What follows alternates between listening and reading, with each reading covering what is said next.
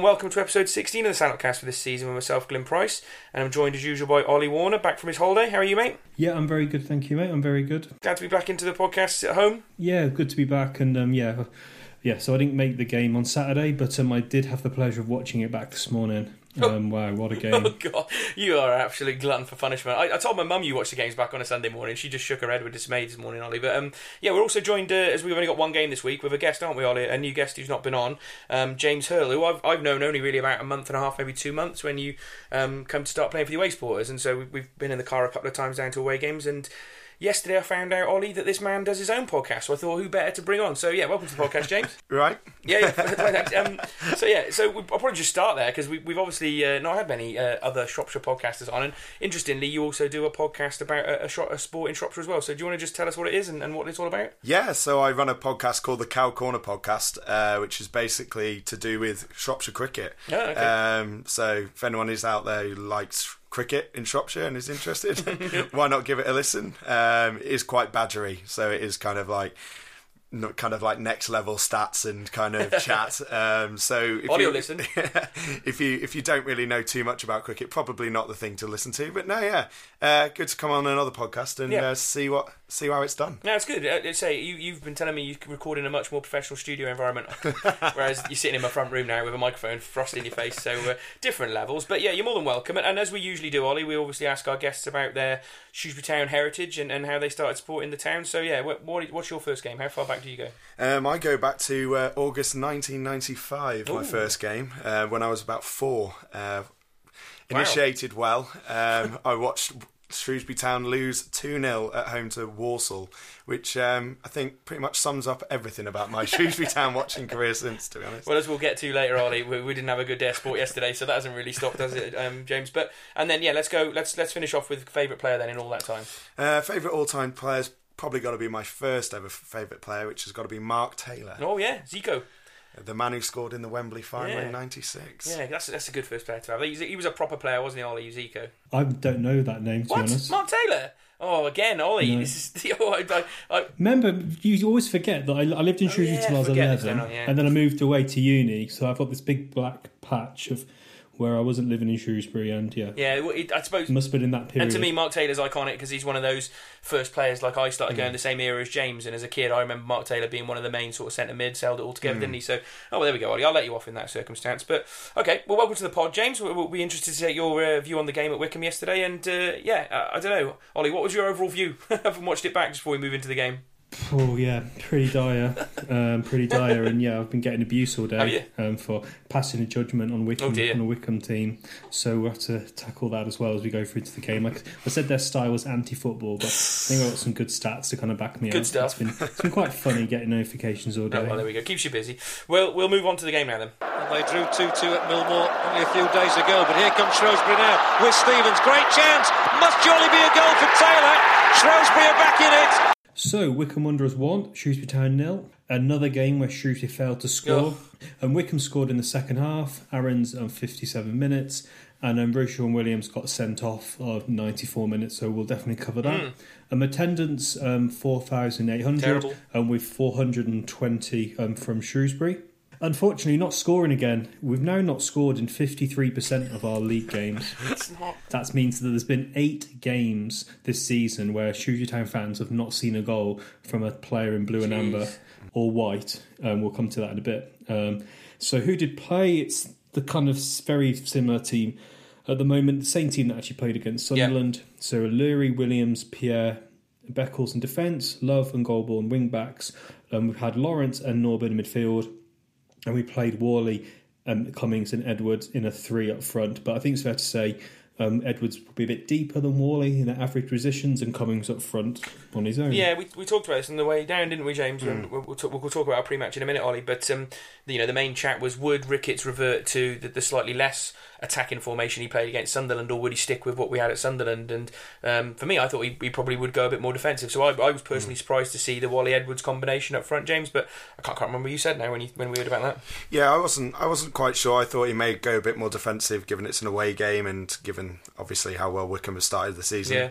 Um, but yeah, to be honest, obviously we'll get into it later. But I thought this the formation at the start actually worked quite well. Mm. Um, later on, obviously, I think when things started to change, uh, the, the, formation did change itself, and it became a bit more defensive mm. itself. And yeah, I think there are there are some issues for me with the players that we've got, and I, you know, I don't think some players are fully getting the best of their ability in the positions they're in. But mm. no, it was uh, yeah, It wasn't surprising, nice, was yeah. it? It wasn't a surprising lineup, I suppose, Ollie. You know, if, if you play the same team from the week before, it's it's never too much of a surprise, particularly mm. when you've had a positive result.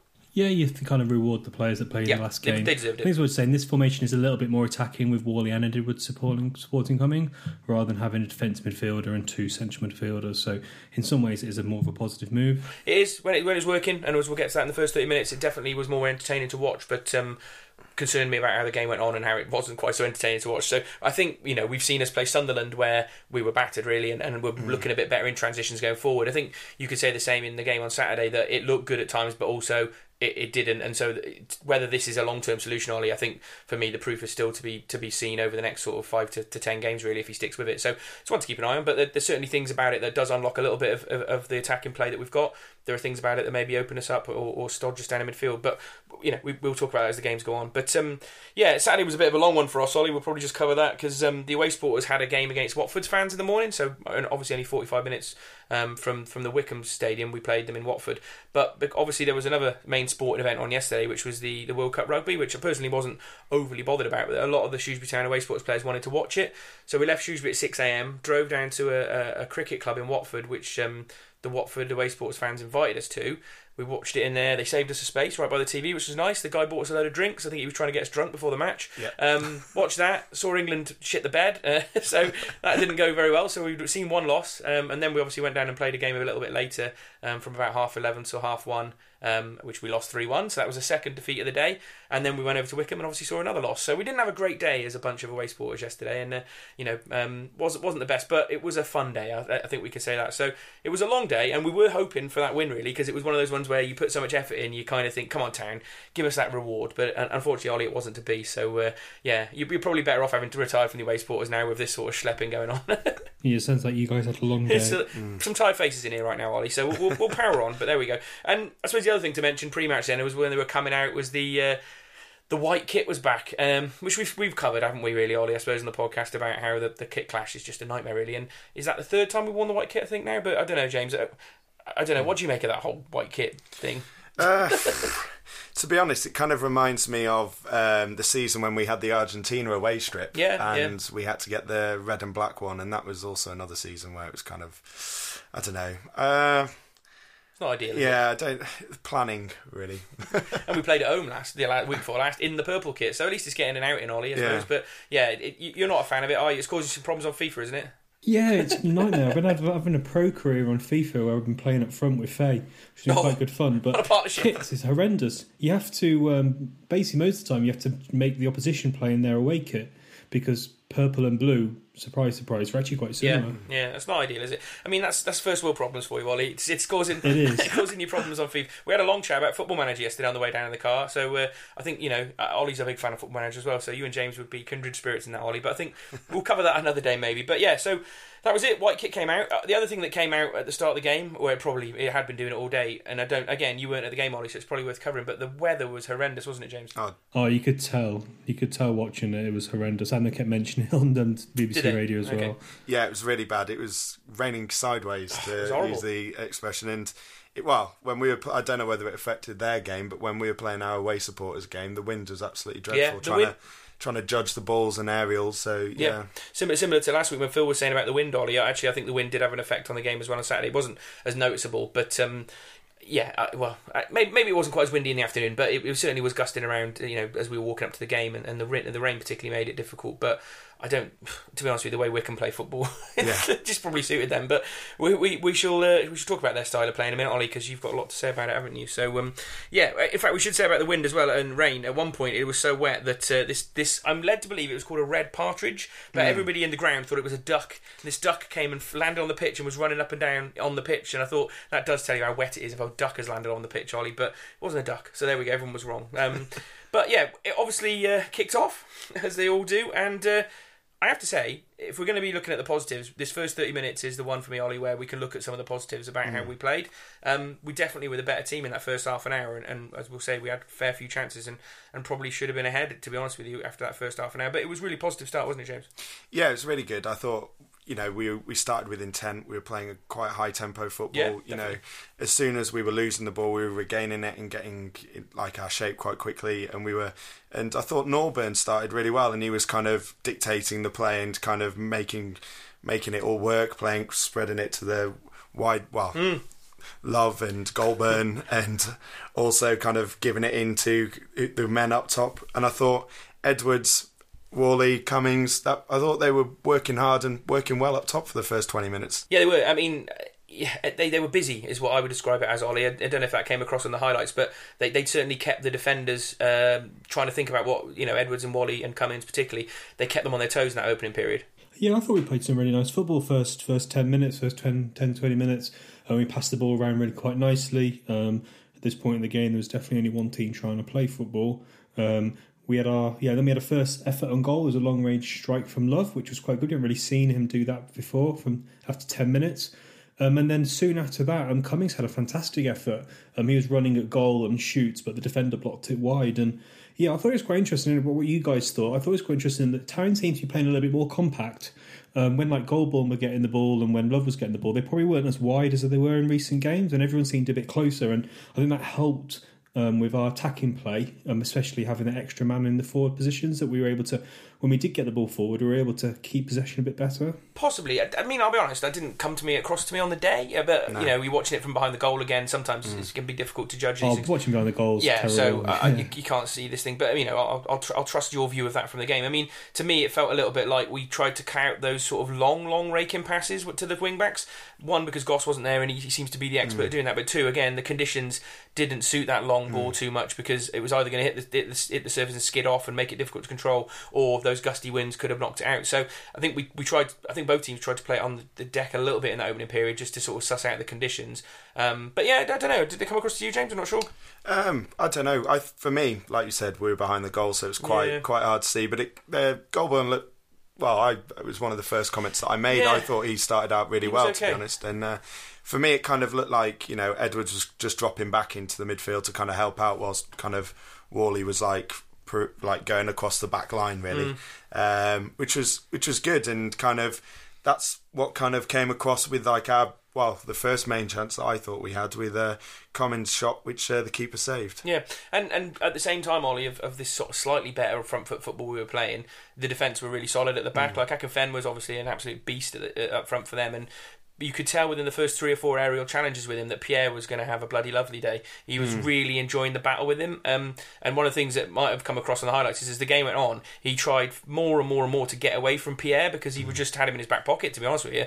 Um, and he tried to get on Ro-Shaun and he tried mm. to get on Beckles at times. But I'd say all three of our centre backs stood up to the to the problems he caused really well up until maybe the goal where he was involved in, in some of the aerial stuff that was going on, I suppose. But um, yeah, word for the, the centre backs really with, with one of the harder challenges I have, Ollie. They they were solid while we were we were playing well up front as well. Mm. Yeah, I think we were defensively we were quite solid. It was yeah, there wasn't a lot of threat, mostly from long balls no, and pieces where we had to defend. Um, but yeah, we were we defended well and defended well as a unit. Yep, we did, we did. And then there was another there was another chance where it was a cross from Golbourne, um, and Cummings did really well to head the ball back across goal. Um, but it was one of those ones where Whalley just didn't get it didn't get it right, really, did he? Um, so that, that was a bit unfortunate. And there was another one where Laurent drove forward. Yes, from the same bit of play, Laurent fires wide, um, following the clearance. Yeah, Lauren, Laurent did a couple of his you know trademark runs forward, but again decision making was questionable at times, but um, you know it's been a bit harsh in that first thirty minutes. I think when the game went on, it, it, got a little bit worse. But yeah, it all looked like it was building up to, to us sort of nicking that first goal. But you did always have at the back of your mind that Wycombe were trying to play for set pieces, and mm. was, it was clearly a strength for them. And you were you would worry when, when they had corners and stuff um, that, that, they've worked on that, and that'd be one of their, their main strengths. But at the same time, as a town fan at the moment, you've also got to back our defenders to be clearing that ball away with the three centre backs. So it, it was it was comfortable enough in that first thirty minutes for sure. Yeah, definitely. Um, there was in in this period as well, there was this very unfortunate moment where there was a clash of heads between Love yeah, looked and nasty. Jacobson, which was not which was not too good. Fortunately, both of them were fine. Yeah, it was right in front of us, wasn't it, James? It looked Yeah. nasty at t- out on the time, didn't it? Yeah, it did. And uh, to be honest, I think many of us were quite surprised that there wasn't like a drop ball or something. Yeah, because you said, it, yeah. it seemed like both players just kind of just ran into each other, but it, it was particularly nasty. And then all of a sudden they got the free kick, which was, you know, quite an interesting one. And I think that was, for me as a marker, that was kind of like the start of when the game started to kind of even out because there was a bit of a pause. I think it About took a bit, hour, of the- wasn't it? yeah, Yeah. took a bit of momentum out of the game, kind of took a bit of a wind out of our sails, and they kind of slowly but surely started to implement their style of football, which you know wasn't Great. it wasn't great, no. But I mean, in that th- first thirty-five minutes, if you'd have said to me one of these teams is top of the table and one of them's mid-table, you know, Yeah. it, It, it was it'd hard be to hard, tell. hard Yeah. to tell. Yeah, it was odd that they had the free kick, and yeah, it's odd. One that they were given a free kick, and for me, it's probably the first time the referee was, yeah, let's use what Sam Ricketts said. Yeah, a bit, a bit um, no, how do you describe it?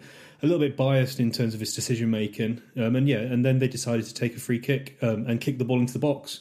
Which I thought was a little bit cheeky, um, and kind of signs of yeah. Basically, I guess that's a good way of describing how important free kicks are to them. Yeah, they, they wanted as many as possible, and they were just looking for Akron Yeah. Fenwer or or anyone else. I mean, yeah, they they had they had. I mean, we're going on to Wycombe a little bit. They had a little bit more than that. They had a lad playing up front who was man of the match, and if they could get him on the ball, he had a lot of skills and tricks and was was pretty good at beating our defenders. But uh, that didn't really come to the fore at all in that first half. It was only really the second half where I started to notice he was a bit of a player. So yeah, again, we're still in that o- opening exchanges where we were on top. Um, but it was it was an odd one. That Ref- referee got that wrong. Um, we'll come to the ref at the end because Ricketts' comments on the ref are interesting, and I'll probably save some more comments till then, really. But um, yeah, there we go. So I mean, twenty. It, there was probably another couple of shots, wasn't there, in that opening period? There was a Whalley had a shot that, from inside the box that was blocked, um, and then there'd been this torrential sort of drizzly rain going on for ages. But yeah, again on that half an hour mark, God, the heavens absolutely opened it, really chucked it down, Ollie. And I, I've took a video of the sort of scoreboard they've got to the right of where we are, and you could just see the rain pelting off it,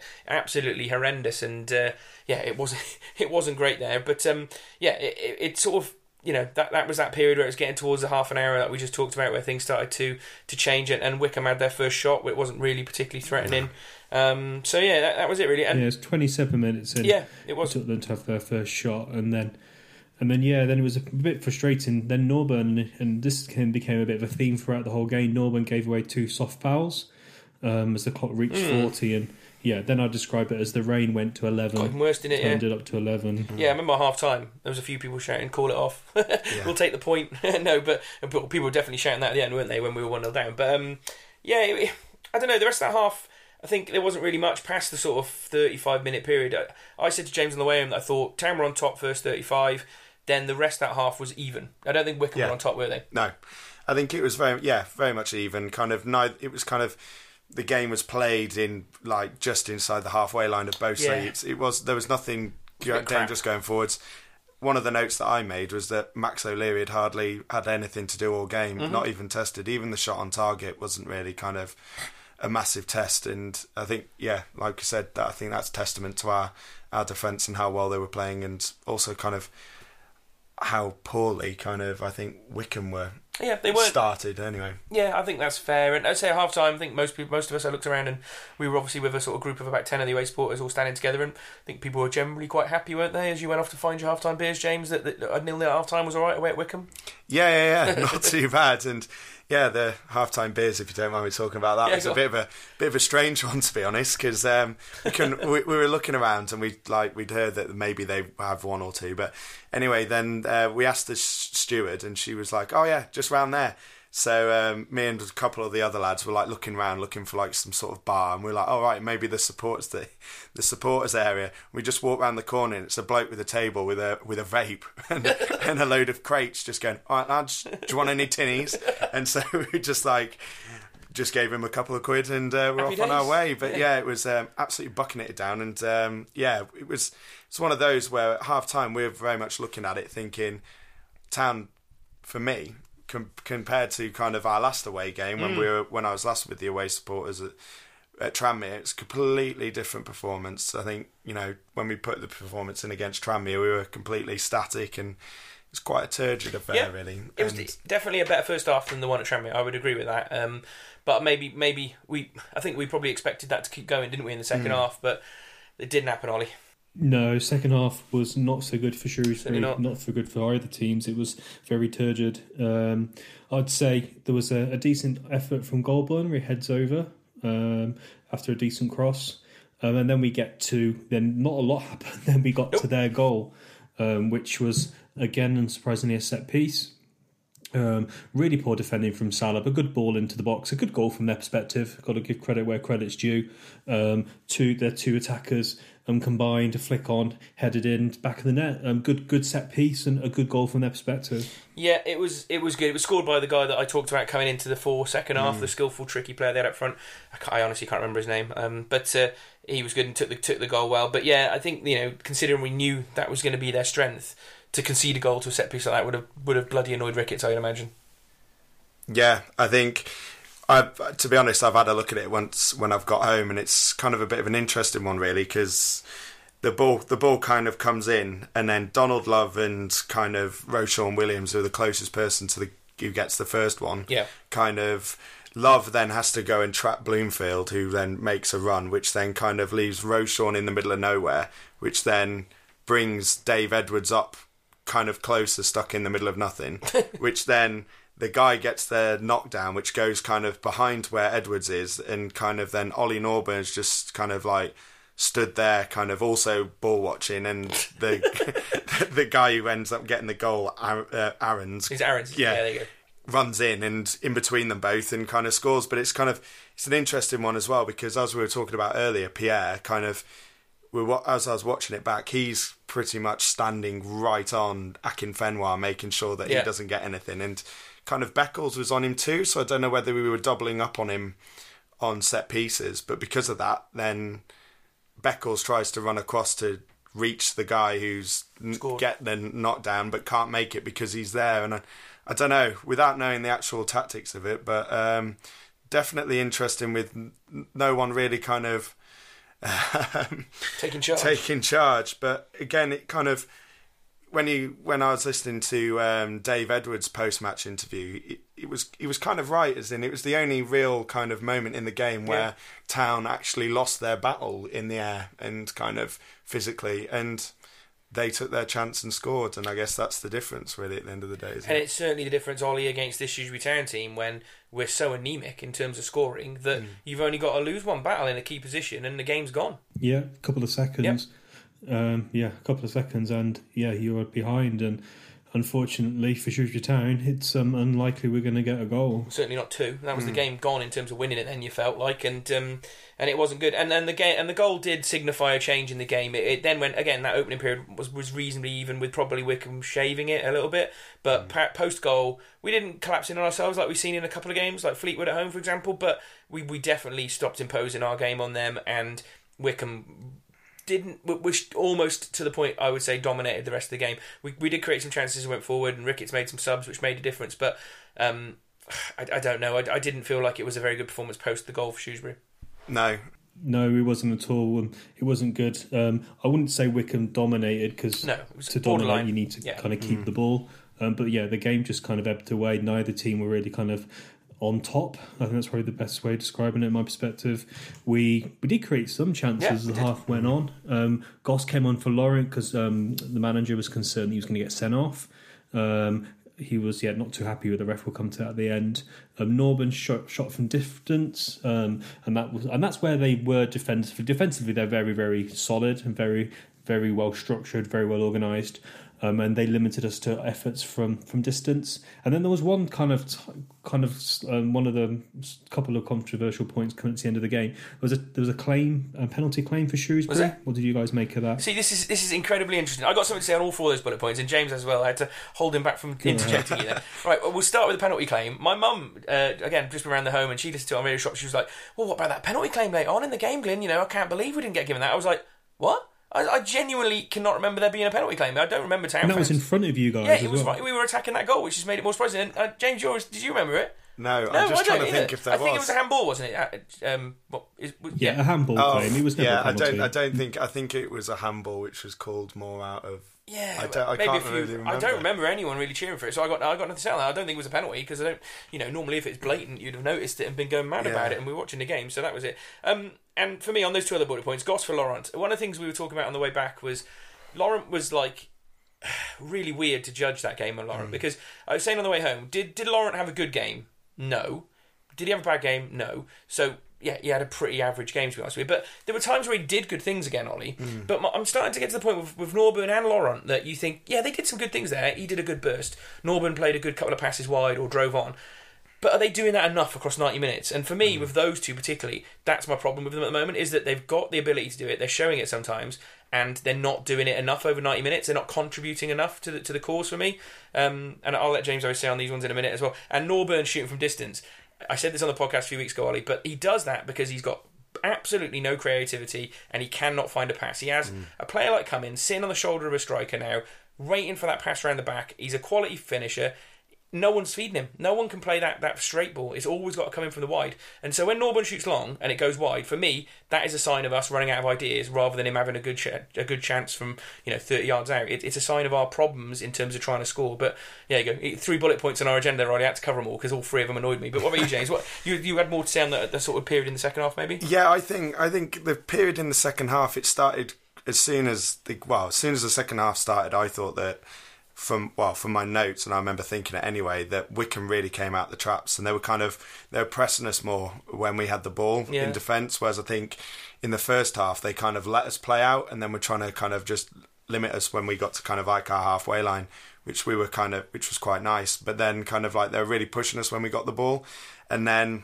kind of what started to happen I thought was we were kind of starting to panic and we were kind of like there wasn't I didn't feel as though they were kind of like there were missed passes going uh, over the place, but also I kind of I do wonder, kind of like like you were saying, Norburn and Laurent. If you have them both in the midfield, you kind of you do need that someone who's going to kind of make that pass to the Cummings and kind of the Whalley and someone like that. I mean, Norburn was good. What about Edwards? Edwards he went out the game. That, he? He, he? was awful second half. I thought he, mm. he was pretty, he was totally anonymous. You could see Laurent and and Norburn trying to play a little bit, and they were making mistakes, and they weren't doing it enough. But I, I don't remember much Edwards did at all second half. No, it's that number ten. We need a number ten. If imagine Greg Docherty in this mm. team. Well, this is what I think James was about to come on to. You, you were saying on the way home yesterday about us missing that Greg Docherty, or I said John Nolan, but it's obvious, isn't it? Yeah, uh, yeah. It's it's it's some. We need someone in that kind of just that little hole in between the strikers and the midfield who can link it all. Because I think we're quite we're quite good at getting the ball from defence into midfield and kind of you can see when Cummings did get the ball and kind of when Cummings did have that chance in the first half that kind of when it got between him and Whalley and Edwards used his runs to kind of make the space that they were you know they could get there but there was so few times that it got there that kind of within when it got later and later on in the game it kind of became a bit more desperation to the point where kind of I think you've got it on the notes here Whalley even hits the ball which goes which had no one in the box, and it was just kind of it kind of smacked yeah. of what was what was going on in the game, really. Yeah, it, it was frustrating as it went on, Ollie, and, and obviously, you know, you talk about Goss coming on.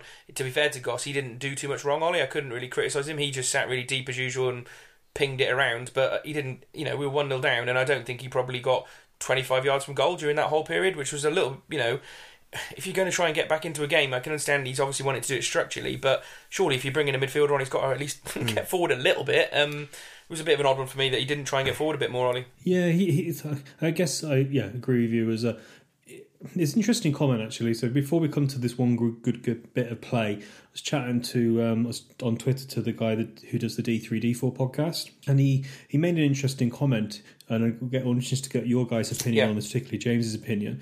And he said that um, he he's puzzled that why, um, and I quote, Ricketts plays with the handbrake on. Mm-hmm. Mm.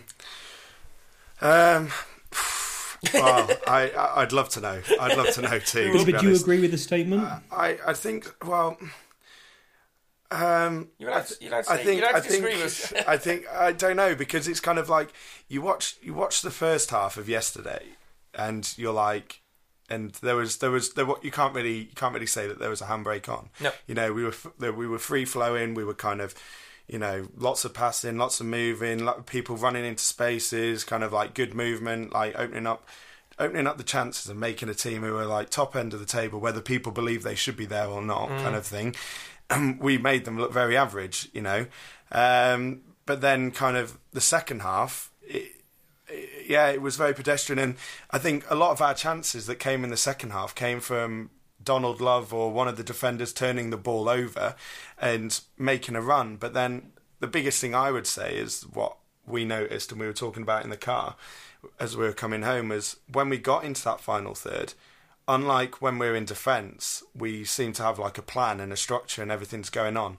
But kind of when we come forward, there's no visible right. When if we get the ball in this area, this is what's kind of going to happen. It kind of seemed like, oh God, we're in the area, yeah. like, yeah, and yeah, there was there was a moment when Donald Love made that run, didn't he? And yep. then we kind of just passed it along all the way to Golbourne, and then it went all the way back, and then it came all the way back out to Whalley. We, we were taking the impetus out of our own attack some of the times, Ollie. You know, we did break quickly, and it was like, yes, this is it. This is what we want, need to see a bit more of, obviously, especially when you're chasing a game. But you almost get to the edge of the area, and there's just either not enough faith or trust in their own ability to beat the man or play the killer pass. It's all when you say about handbrake on, it feels like the players are playing to not make mistakes, mm. individual mistakes. Play it a pass, make sure it goes to feet, and that person then looks to play it to feet. But it's always going to be backwards or, or wide because mm. those are your easy yeah. passes. The hard pass is through the back, a little spin round, you know, and, and they won't play those passes. They, they mm. rarely play those passes, uh, and you can go it's back because they can't. And but that's yeah, the, that's the question, things. isn't it? Yeah, it was the questions, and maybe the answer is one: either they don't, they can't have it, and it's just the number ten we keep mm. talking about. Yep. We've been talking about it since pre-season, and and I think secondly about a bit of confidence. Mm. You know, like you know, we've got we've got some really good strikers in this team. Um, you know, we've got some decent players in midfield. Mm. You know, there is going to be a game when we you know kind of light up a few goals, yeah. and like we did against Accrington Stanley away, and we did against Southend. So you know, in in in odd games we do do it but in eight games we haven't scored. Mm. Yeah, it's it's well, it's less likely we're going to score more than one goal in a game than it is for us to, to score, you know, nil. It's more likely we're going to get It is nil. odd, isn't it? But the, the mm. fact that we scored more multiple goals in two games and then we haven't. Those games were odd, odd, though, Ollie. I, I, the Accrington, I, I would, the Southend game is the one where you can say yes, it worked and we scored a load of goals. Mm. For me, the Accrington game is a complete fluke in that we made really yeah, late changes. So game, really, it? for me, there's only one game we've scored numerous goals and looked complete as an attacking unit. Like one game, that's it in this whole season against Southend. Against Southend, yeah. That's it. then you look at you look at that and you think about Southend and you look at where they are in the table and kind of yeah, you know they've well. they got beaten seven one mm. uh, a few weeks ago and it's just kind of like you look at that and you wonder whether Ricketts has kind of come from a position where he's come from Wrexham. This is his move that if he wants to do something, this is it really kind of to prove what he's done and kind of obviously everything that had happened last season and is kind of a bit. I think you know a bit of the Gary Petersness in it. Kind of like if we're defensively stout, then kind of you know and resolute, where you can build on that. And for me, I think I'd be quite. I'd be, if if you if I if you come back in a year's time and we've built on a resolute defence yep. and we've got um, a good attack, or even we do some good work in January, maybe you know, maybe bring in that number ten, mm. or maybe even like an extra wide person, so that you've got that option that we could you know, play Whalley out wide, yep. and you know it could p- probably work. But at the moment, whilst we're still scraping out draws, well, well, scraping out draws and losing and not scoring many goals, it's quite hard to defend. But then you could say, look, proofs in the pudding. We're twelfth mm. in the table. This is it, isn't it? And but then we're, we're, as I said, there were two or three losses and some other mm. results away from being maybe 16th, 17th, 18th, and the, the, perception is slightly different there. At the moment, mm. you still have the same perception we had the other week, Ollie, when we discussed this. But I, I don't think that Town fans have the same patience they would have done under Gary Peters because that went on for a long time. That resolute building and it built to something mm. over a number of years. I, I, I, am I, am I sure Town fans would let Sam Ricketts get away with that for the rest of the season without it being pretty toxic towards the end? If we were fifteenth, sixteenth, I, I, don't know. I don't know, Ollie. It'd be interesting. very different context, wasn't yes. it? Because Gary Peters, you know, stopped to rot and really kind of helped build a bit of a foundation for the team. Mm. Where Sam Ricketts coming in you know, still got that. You know, the club talk about the Paul Hurst effect still being there. Um, but I think it's interesting. Ange had an interesting discussion with um, with Anton. yeah, making comments on Twitter is always very um, interesting because you kind of make a tweet and sometimes it's taken in the wrong context. you know, you're making a tweet about one specific point. I know what you And I was mean. talking about entertainment and sorry. I know what you mean. Yeah, exactly. So I was talking about um, um, entertainment and results, and the entertainment factor is not there at all. You know, No. keep mentioning all the time. Not consistently. Town fans, are, yeah, attendances are going down, and you know it is really, really poor to watch. But you can't really argue too much of Ricketts with results because we've got some great results so far this year, and we're sitting mid-table, which over you know remember we did that poll at the start of the year. Yeah. over eighty percent of fans expected to finish mid-table. yeah, so yeah. I think I think there are a bit more patience. I don't, you know, town fans are getting frustrated. I think the odd result, like the Sunderland win, you know, does help um, curry favour with Sam Ricketts. But yeah, entertainment and lack of goals is, is going to be a concern. And uh, yeah, I really like the way what's what's James said. Then you know, it'd be really fascinating to see where we are if we are on this upward trajectory, or if we stay constant. Yeah, it's, it's, I don't think this is going to be enough in the long term. But it's, a- it's a very interesting point. I mean, if, sorry, I'll just interject. It, the interesting thing is, had we not beat Sunderland last weekend, Ollie, we'd be 17th. That's not mid-table. So you know, we're we're talking borderlines here at the moment. It's it's reached that point where it's it's sketchy about whether we're mid-table or not, and that's acceptable. But you know, and, and that's below 15th. So it's it's not so cut and dry as it was maybe a few weeks ago, where that buff there was a bit more of a buffer there. Um, You know, and that Sunderland game was out the blue, and no one expected it really. Whereas you could have expected us to lose to the team top of the league away from home yesterday. So it's interesting. Again, next few games again are going to be that next five game period is going to be interesting. But J- James was going to say something. Go on.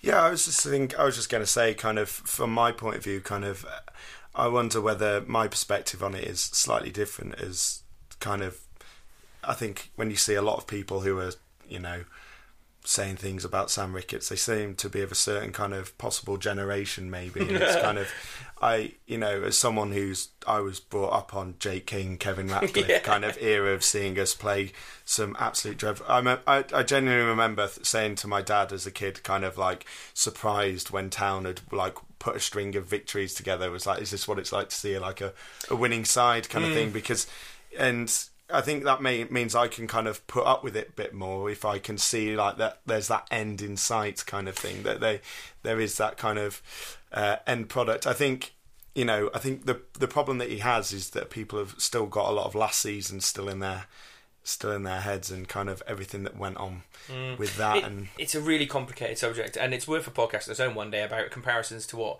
you know with the Jake Kings and, and things like that. Where that Jake King had at least two seasons of atrocious to watch football with mm. bang awful uh, or average results. But the point is, the football club was very different then. We were at the Gay mm. Meadow. We had no money basically, and we weren't an, an a, a, a, established League One team as far as I can recall. I think we were in League Two at that point, weren't we? So, you know, to compare it to Jake King is not the same, is it? However, then you could also say, well, is it harsh to be that hard on Jake, on on Ricketts when he's managing the team at a high level against higher opposition? It. We'll probably leave it there because it's a really complicated subject, Ollie, and maybe we could revisit it as a special one day. But to, to compare the club now to what it was 20 years ago would be quite a nice discussion, I think. Yeah, no, that sounds like a good Christmas special or something. Anyway, let's wrap this game up. Obviously, it was a penalty claim that everyone in the stands, or at least me and James, didn't notice. Before that, there was the Norburn header, which was a good effort. Oh, yeah, Yeah. Um, but should have a scored. really nice piece of goal, actually. Probably the best bit of attacking play we did. Cummings to Goss, Goss on the outside of the boot to Love. One of the best bit of attacking plays from Love, and a, a tame header for Norburn. There was a discussion online between um, Phil Phil Thomas and, and Dan about whether it was a good was it a clear ch- chance or not. He looked it. Um, I thought, yeah, it was. I think from where you are in in the in the stands, it probably looked closer than it probably really was. Um, it was outside the six yard box, but a good effort for for Norburn, and yeah, didn't um, didn't didn't get a shot on goal from that one. No, and that was, we only had two shots on goal the whole game, didn't we? We'll come to that in a sec. But um, then at the end, it was down the other end, miles away from us. I haven't watched the replays back of this, so I've no idea what went on really. But all- all of a sudden, there was a bit of a kerfuffle down the other end. Through, we could see it through the rain. The rain was blowing into our faces at this point. We were we were just getting ready to go, and then it was like, oh, Williams has been sent off. Brilliant. Now that, that's just wrapped the game up, hasn't it? But um, he got it for Moan at the referee, did he? And he, we got two bookings really quickly. We didn't even see the first one. no Yeah, so should I explain how so I could watch it on iFollow? So the first one is, and there was a foul, um, or a foul, or a very soft foul, and the and Wycombe player hit the deck like they do, um, and he went ballistic. Did he? the referee? Yeah, he went absolutely mental, like two steps forward, probably you know foam and spit coming out of his mouth um, at the ref, and you can't really blame him for that one. The, the second one was a bit odd because basically they were taking a corner, took it short, which in their right, and they were just wasting time to kind of see the game out, which is which is fair enough. And then I, Fenner and kind of Williams kind of come together a little bit. Um, nothing really in there. and then Williams pushes him. Now, obviously, he pushes him. He doesn't really go anywhere. Um, Williams actually kind of goes backwards, breaks his wrist. Um, yeah, and and then because obviously I knew the red card was coming, and then then when he's given the red card, and yes, he put like so technically he pushed he pushed a player. We raised his hands and he pushed pushed a player. And yeah, that is technically a yellow card. But in the context of where the game was, and I'm not saying context should mean you should, the referee shouldn't follow the rules, but it didn't even seem that bad. You know, it was a little bit of handbags, and I I don't think their manager would have said too much about it if, or their players would have moaned too much if he'd just said it's a free kick to um, to to Wycombe, and yeah, just finish the game, lads. It was like the last kick of the game, pretty much, wasn't it, as well? So it was just Yeah. law, really. But uh, we didn't see it. We were too far away. So I'll, I'll take your judgment on that, Ollie, and, and we'll move on from there. And that was it. It was game over. Lost 1 0. Hadn't scored again, and you start to have those same worries that we've just sort of alluded to during that review. But Wycombe were an interesting team. Like, one of the things we were talking about on the way back, and, and I think Dave Edwards said the same thing you were saying, is that they're very similar to us under Hurst. Eff- Efficient at getting the job done, but I wouldn't like to think we played like that every week. I, No. I don't remember I- us I- be looking to play such shit football every week. I'm not having that. We were the things. I would, the positives I'd give Wycombe um, is you know resolute defending. Their defending is fantastic. They've got some really good central defenders. Yeah, they were good. Um, they they're very structurally well organised and they defend really well. Um, after that, yeah, there's no way that we we had players like John Nolan and Ben Godfrey in our team, and we had wingers that were dribbling and tackling and crossing the ball. And we were no way as as negative as Wycombe. So I take yeah the positive from the positive elements of Wycombe. I can see why that comparison was made, but not in the attacking style or the style of football.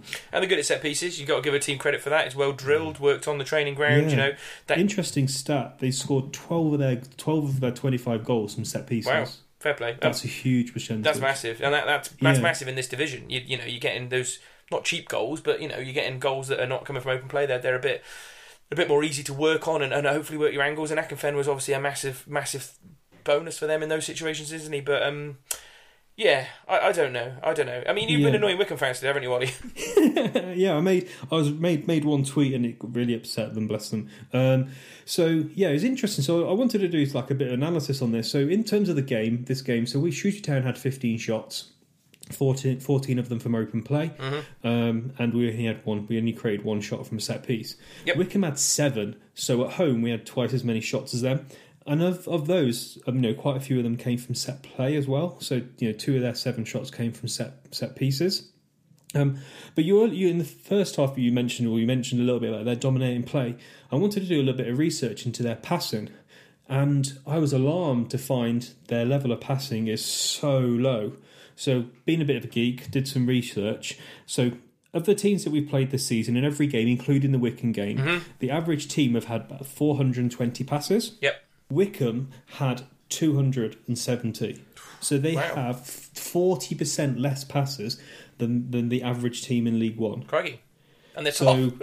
yeah, they're top. It's fascinating. So, Yeah. it's really funny. So, a few more interesting stats. So, in terms of the league, they've had the ninth most shots with the 23rd amount of passing, and they're the fourth top league, um, fourth top goal scorers in the league, one ahead of Ipswich. Wow. So they do not pass the ball at all. And then from a the whole season point of view, um, you can basically the same summaries come out. They have the same number of passes, so that they're, they're the twenty third in terms of passes on average.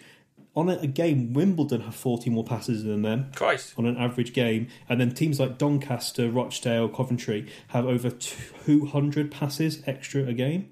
So they really, really do not want the ball. They do not want the ball. They're not interested in the ball, um, and this is where we played into their hands. We gave away so many fouls, um, so many soft fouls in dangerous areas, and that's how they get their goals. You know, they play to their strengths. Um, you know, virtually our entire squad is made up of free transfers. Um, and you know they play to their strengths, and it's working for them because they're top of the league. And you can't. While I think he does play anti-football, this style of play, the kind of the you know standing on free kicks all the time, you know, the diving and getting free kicks is terrible, terrible football. And for me, it does explain why he's not getting like the Lincoln jobs and the Sunderland jobs because teams are probably looking at him thinking, "Is this his style of play?" And I guess that's his challenge. If he hmm. just go to another club, can he change his style? And and that's why I was so negative about their their play because and this is before I'd done the stats analysis. It is so turgid to watch. Um, it's really poor. Well, surely Stoke will look at him with that style of football. You know, that's right up their street, isn't it? And he seems like a marriage made in heaven for them now. Nathan Jones has gone, but yeah, I mean, it's it's hard to be too harsh on them because they did a job on us. Yeah, they're really effective. That's the thing. Again, this whole thing about a tweet being taken out of Exactly. context potentially. You know, they do play really bad football. They don't try to play football at all.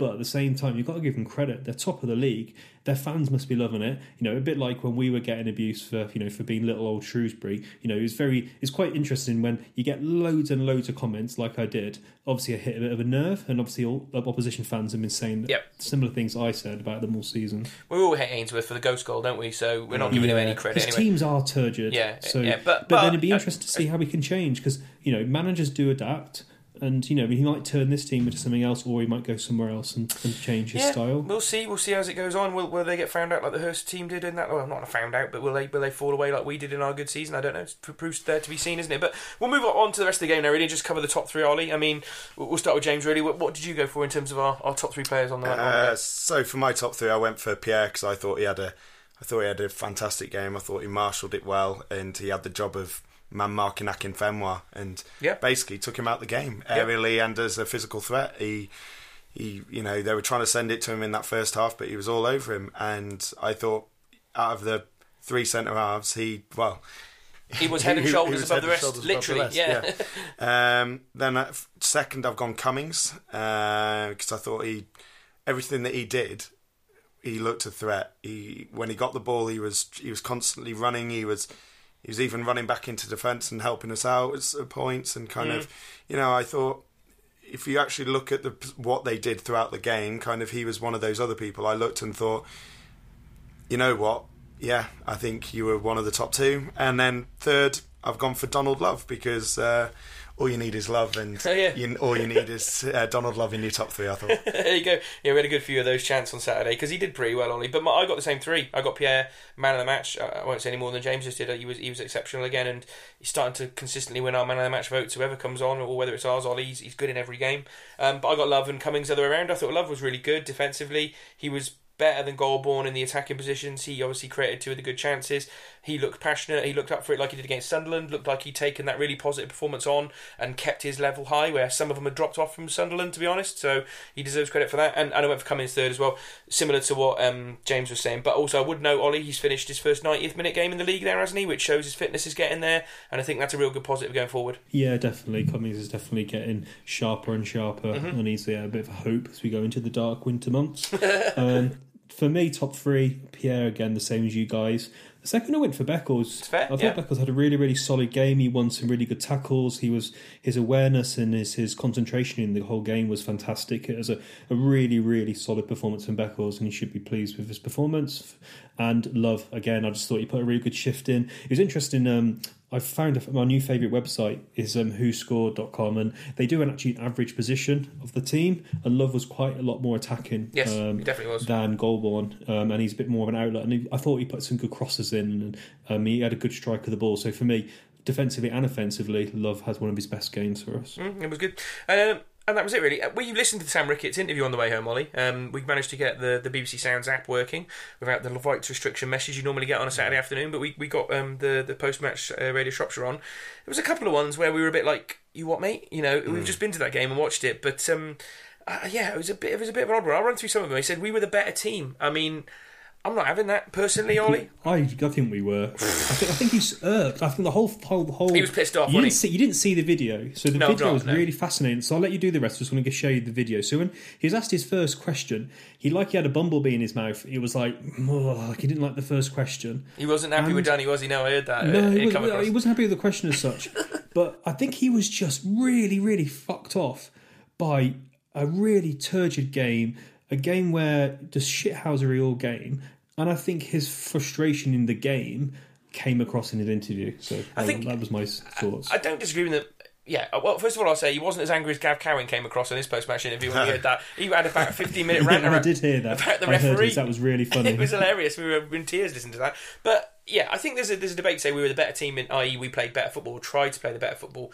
But when you lose 1 0 away from home and you only have a couple of shots on target and you know you've lost 1 0 and they've looked more efficient in the areas they need to be in, I, I, I, I would have said fair enough if you said it was an even game and it got decided by one set piece. I'd have gone with that. I, I I can't. I'm personally not in agreement that we were the better team across 90 minutes. But I don't know. What about you, James? Where do you fall? Yeah, I think when when I when I heard his when I heard his statement, I was I was kind of in disbelief as well. I thought I was there going, yeah, fair enough. I think we were the better team by far for thirty minutes, thirty five minutes maybe. But then after that, kind of it was very even, like Yeah. you said. And then the second half, we barely saw a thing really. Which I guess if he's if he's looking at it in a in a standpoint that they didn't create any chances and defensively he set us up well and we didn't really do too much, but eventually they scored the goal. Then you know, I hmm. could kind of see where he would say we were bet the better team, but I, you know I still can't I can't fully agree with that. You know, hmm. I don't I don't think. I'm sure some people will or won't. It depends on your subjective view of it, doesn't it? I think it's always a bit different when you've been to the game, you've paid the money, you've schlepped through the rain up and down, you've, you've walked hmm. through puddles on the way back to the car, you've got wet feet, Ollie. You know, your view of a, post-match interview 10 minutes after the getting back to the car is a bit different. But um, Yeah, that's goodness. It's really funny you say that. That's what I was just thinking. Yeah. I watched the game with a cup of tea, Exactly. slippers on in the warmth, um, and yeah, I think we, you know, we were we, we had twice as many shot, more than twice as many shots as them. Um, But the- yeah, but Ollie, so I to can see where it's come from, but I can also see your uh, your where, why you had your opinion as well. some of our shots were a bit crap, though. You know, weak or wide. Yeah, they were and- block shots. yeah. Again, you know, one of my frustrations is shooting into a man. Whalley did it. Cummings did it a few times. Yeah, Um, so yeah, that that yeah, you got to take that into. You got to take those shooting stats with a little bit of a pinch of salt. But yeah, Yeah. It's, it's it's it's a tough one. It falls I, between the I two, think I he was frustrated by the, the emotion of the game as well. You know, he just the game had just finished, Yeah. and you know he had a man sent off, and. Um, referee wound him up. And he was right, you know, in what he said later on about we didn't get that that first goal in the first half. That was key. If we could do that, like we did against you know Sunderland, when we got something to hold on to, we looked like we could do it, but we just didn't get that thing to hold on to. So it was interesting. how We talked about that last week being something that we can we can look to do, but didn't happen. Um, we had the better chances, yeah, that's probably true in that first opening period. And, and again, Norburns was a glorious chance. Um, that's fair. I'm sure, as he said, the players were really disappointed. A lot of the fans were disappointed leaving as well, but. Um, that's what happens when you lose away from home, I suppose. Um, and then he moaned about the ref, didn't he? About how it wasn't a free kick, and he thought the ref was weak. It's a bit, d- a bit interesting to hear him call a referee weak. He might get into trouble for that. I'm not too sure. Um, but he thought he was weak on a number of things, um, and we didn't pick up the second ball. Uh, referee was poor, reiterated again, um, and then he said we were getting booked for fouls that they weren't. So clearly I had a problem with the referee. Interestingly, again, when I was there on the day, I didn't, you know, until he sent the referee, until he sent Ro-Shaun off late on. I, I hadn't really noticed the referee at all, Ollie, pretty much like the other few games, and, and so I, I didn't think I he did. was awful. There's a few times where like Laurent got booked quite quickly. Okay. Um, Didn't really and spot like it. he, yeah, there's quite a few times you know that he didn't like they didn't he didn't manage the game at all. So every single time we had a free kick or uh, when or when um, O'Leary got the ball. Um, O'Leary tried to kick it, and uh, Akinfenwa stood in front of him. Every time we took a free kick, they were standing one yard in front. Yeah, he was doing Yeah, that all the time. Just, yeah, we should have just kicked it at him, and then he could have got booked. And that's where they were a lot more street smart than us. I d- and, then they, and the referee should manage those points. And I think that's where Ricketts felt a bit let down. I think James though we, we were stood right with the chanters. We were right, you know, right in them pretty much, Mm. weren't we that day? And I don't remember everyone going mental at the referee. Do you? No, I, Yeah, weird. yeah. I the think it was the little things Yeah. constant, constantly throughout the game. Yeah, I think the only moments I really noticed the ref was when obviously that love collision Yes. with Jacobson and yeah, when he got knocked over actually by uh, Norburn. Norburn running was back. hilarious, That was yeah. that was quite a funny moment. I was watching the duck at that point. I missed it. so, oh well, there we go. Anyway, lost one 0 That's the end of the review for this week, Ollie. It's uh, unfortunate, but you know, it's a game where we might not expect it to win because of the nature of the league table, I suppose, at this point in time. And the game at home to Peterborough, which we'll discuss in a minute, is more important. So um, we'll park it there and we'll move into Salop news and, and a little look at um, Ricketts' first 50 games. Going in the right direction now. They fancy a seventh here with Holt. Holt could be in. Holt in. And Holt has scored again! Holt again!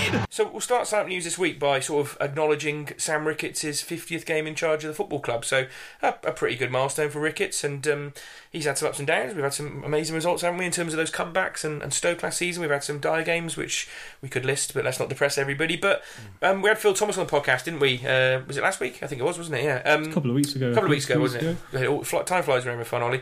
Um, and he, he's done a, a tactical analysis, well, a sort of statistical analysis of Ricketts compared to all the managers going back as far as I think Kevin Ratcliffe. Um, and obviously, these are managers who manage in different eras, different leagues, and obviously with different quality of players and budgets and stuff. So it's it is an interesting comparison. Um, but obviously, yeah, it's it's prejudged by a lot of other factors. But um, it doesn't, you know, when you look at some of this stuff in a in a side by side comparison, Sam Ricketts' stats are not great for the first 50 games in terms of sort of his win lose draw record and the amount of clean sheets and, and, and games we haven't scored in. Um, so, for example, you know, looking at some of this stuff, he, he's sort of more comparable, unfortunately, with um, in the first 50 games, Rickett, uh, Kevin Ratcliffe and Gary Peters. So Gary Peters had a slightly worse record overall. Mm. But as we just said, there's a, there's a, there's a difficult in, in comparing those. But overall, in his first 50 games, I suppose, where where are you at with what he's done so far?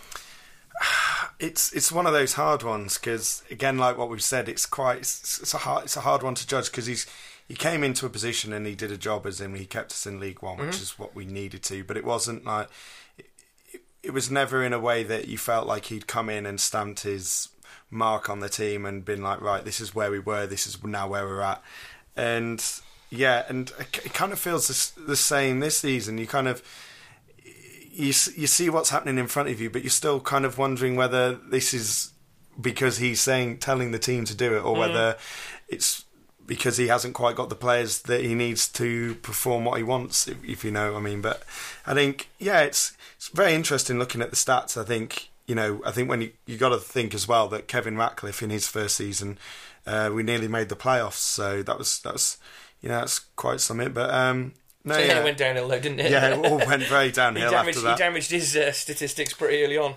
But no, interesting seeing the goals for and against. Really, um, you know, quite clearly 10, 10 more goals against than we've scored, and you know, only Kevin Ratcliffe's a team scored less goals, mm. which is uh, it's a worry. Yeah, yeah, and, and, and we're going at one point two points per league game at the moment, Ollie, across his first 50 games. Obviously, not all of those were league games, but again, that is the worst of any manager as far back as Kevin Ratcliffe, worse than Peters um, across his period as well. So, statistically, it, there's not a lot to write home about. There's obviously, you know, mm. um, 50 games gone, and there's a chance to pick it up. But I don't know. You've looked at these stats uh, and, and, had to think about it. What, what your overall review of you know? There's, there's looking at things statistically, and there's looking at things with a more robust approach. And we've we've done the robust approach over the last few weeks, haven't we, Ollie? But the stats yeah. the stats do bear consideration, I think. Yeah, they do. I think the fact that we've you know conceded ten more goals than we scored isn't ideal.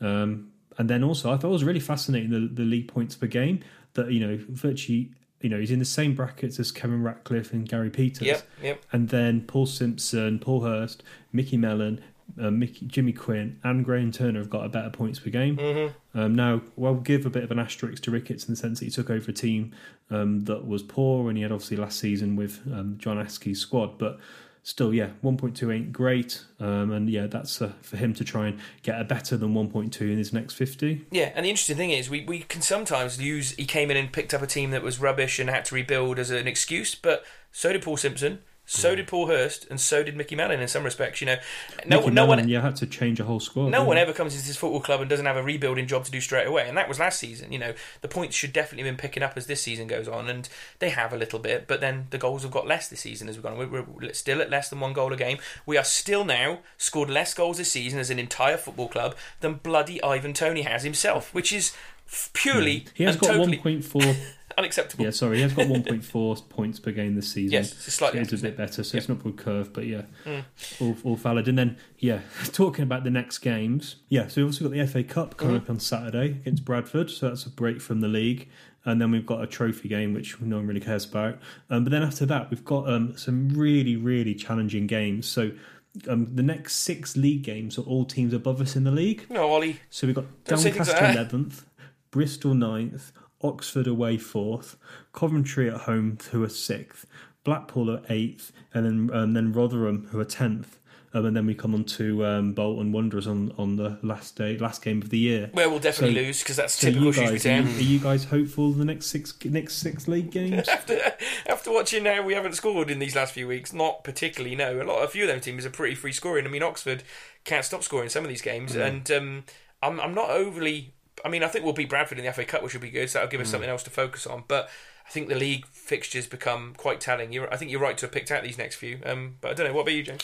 Yeah, I think I think looking at the fixtures and actually having a look at what everyone's been doing this season, I think that Oxford's the going to be the hardest tie out of all yeah, of them. Definitely. I think you know, free scoring and they're they they haven't actually they haven't lost a game since uh, the seventh of December September. Sorry, which, Jesus, uh, against Fleetwood away, and you know, they've also had results where they've, you know, beaten West Ham 4 0 and yeah. that 6 0 versus Lincoln.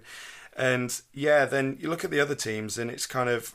I was having a little look at it as well, and it was kind of Coventry um, have only lost two games, but they've also drawn the most in the eight. They've drawn eight games, which is the most in the league, which kind of screams score draw at the Meadow, really. And then nil nil. Yeah, and then Blackpool the game after, who are the second most second highest team for draws, and so yeah, that you know could be maybe I don't know, maybe really dull, boring games, and then kind of I think Bristol Rovers, Rotherham, hopefully get a one 0 out of both of those, maybe, and you know, so you probably. Mm. Uh, I predict probably maybe eight points. I don't know. You yeah, but, but, it could. But then on the other hand, we could get three. You never yeah, know. It town. could be tricky. It could be tricky. It's hard, it's hard to tell. Bristol Rovers definitely stands out as the one that would be like a must-win in this period. You know, mm. that's the one you'll want to make sure you get three points with. Doncaster's never an easy place to go to, is it? So there's de- yeah, definitely some tricky fixtures, and then we're into you know into that Christmas period as well, where fatigue plays a part, and Ricketts will be moaning about having to play mm. two games in three days, and you know can use that as an excuse when we lamely lose at Bolton, a team yeah. that can't you know win. So yeah, you know, taking us through to the fourth of January, it'll definitely be a a sort of defining period about whether we have kicked on or not following that Sunderland win, Ollie. Yeah, so it's going to be it's going to be a test. Maybe we'll have to get you back over the Christmas period, period, James, after we've had all these yeah. games and get, get your thoughts again. Um, but looking ahead, so we always predict the game on Saturday. Um, obviously, we're not going to talk about the other games. So, what are you going to go for in the FA Cup prediction? So, yeah, James, do you want to go first? What, what score do you think it's going to be? Oh no. Um, I reckon. I don't know. I don't know. I. You know, yeah, you Bradford. Know. Yeah, Bradford. Bradford. They're you know doing well in League Two. I think. They're second in the league. It, yeah, and it yeah, depends. It depends. second in the league, doing all right. Yeah, they're doing all right, but then and you know our our recent form against Bradford hasn't been hasn't been fantastic. But you know the last time we played them in the FA Cup, we uh, drew nil nil, and then beat them 2 1 on my first birthday. So oh, there you go. I reckon. It's a while ago. so I'll go for the same result and I'll go for a Town 2 1 victory. Yeah, I got, it's, it's thinking back to the first round of the FA Cup last year and. and it, you know, we do like the FA Cup. The club do take it seriously. Ricketts won't play a weakened team. I can't see him playing a weakened team on Saturday. We'll want to progress in the FA Cup for the financial rewards of it still. We're not a big enough club to, to go spin, binning it off and playing reserve teams. So I think we'll take it seriously. I think Bradford will take it seriously. It'll be a good game. It'll probably be 1 1 Ollie, and we'll go to have a replay like we did last year and hope that Faye turns up and, and saves us. But I'll go 1 1 this week. Okay. Um, I'm going to go um, same as James. Okay. Um, 2 1 win to Salop. Um, I can see Jason Cummings getting a goal as well. He's, I think he's about due a goal as well. Yeah, he is. He is. He's on it. He's, he's been. He's still top goal scorer, isn't he? So he can move ahead of them on there. But yeah, it's going to be a tough game. Not, not an easy game for us in the FA Cup. I mean, when the draw came out, it was the most boring draw really oh, on it. Yeah. You know, it wasn't wasn't what you really wanted. But no, it, it's also nice non-league tie, didn't we? As they've got better, I think they, they don't. They were second when the draw was made. I think they've gone up mm. in the last couple of weeks. So they've obviously been in a bit of good form. So it makes it a much harder game. But mm. but we won't talk about this too much, Ollie. But we have got a league game in between, which is massive for us, isn't it? In terms of um, say Peterborough at home, like we just discussed then. So yeah. I don't know. I'd like to get one win this week. I think that would be fine. If we drew, lost, or drew, drew. Oh yeah, I didn't mention Peterborough in my games because yeah, they were cut yeah. off. I didn't cut them off. No, that's silly me. No, that's fine. But yeah, they're flying high. Yeah, they're good um, as well. Um, yeah, they're doing really well. They're having a great season, scoring shitload of goals. They play a, like an interesting four-three-three with kind of three strikers with mm. Maddison behind Eisa and Toney, so it's going to be a big test for our defenders. Toney can move even further ahead of us in the goal scoring charts, can't he? if he gets a couple against us, and you I'm know, sure the... get a nice welcome reception. Oh, he's Agent Toney, isn't he? Maybe he can do something like he did last year and ruin the game for Peterborough and uh, help us on our way to staying up. Uh, so yeah, maybe, but yeah, it's going to be a tough game that, and then a tough game on Saturday. So we'll be back here next week, Ollie, with a two-game week, having a look at uh, whether Town have been able to stand up to what is a stern test. So we'll leave it there this week. We'll say thanks to James for joining us, and, and I say you're more than welcome back at some point later this season. No, yeah, thank you very much for having me, guys. And uh, yeah, if uh, you ever want to come on and talk about cricket, but no, yeah, I'd love to come back on. That'd be great. Here's what I know about cricket.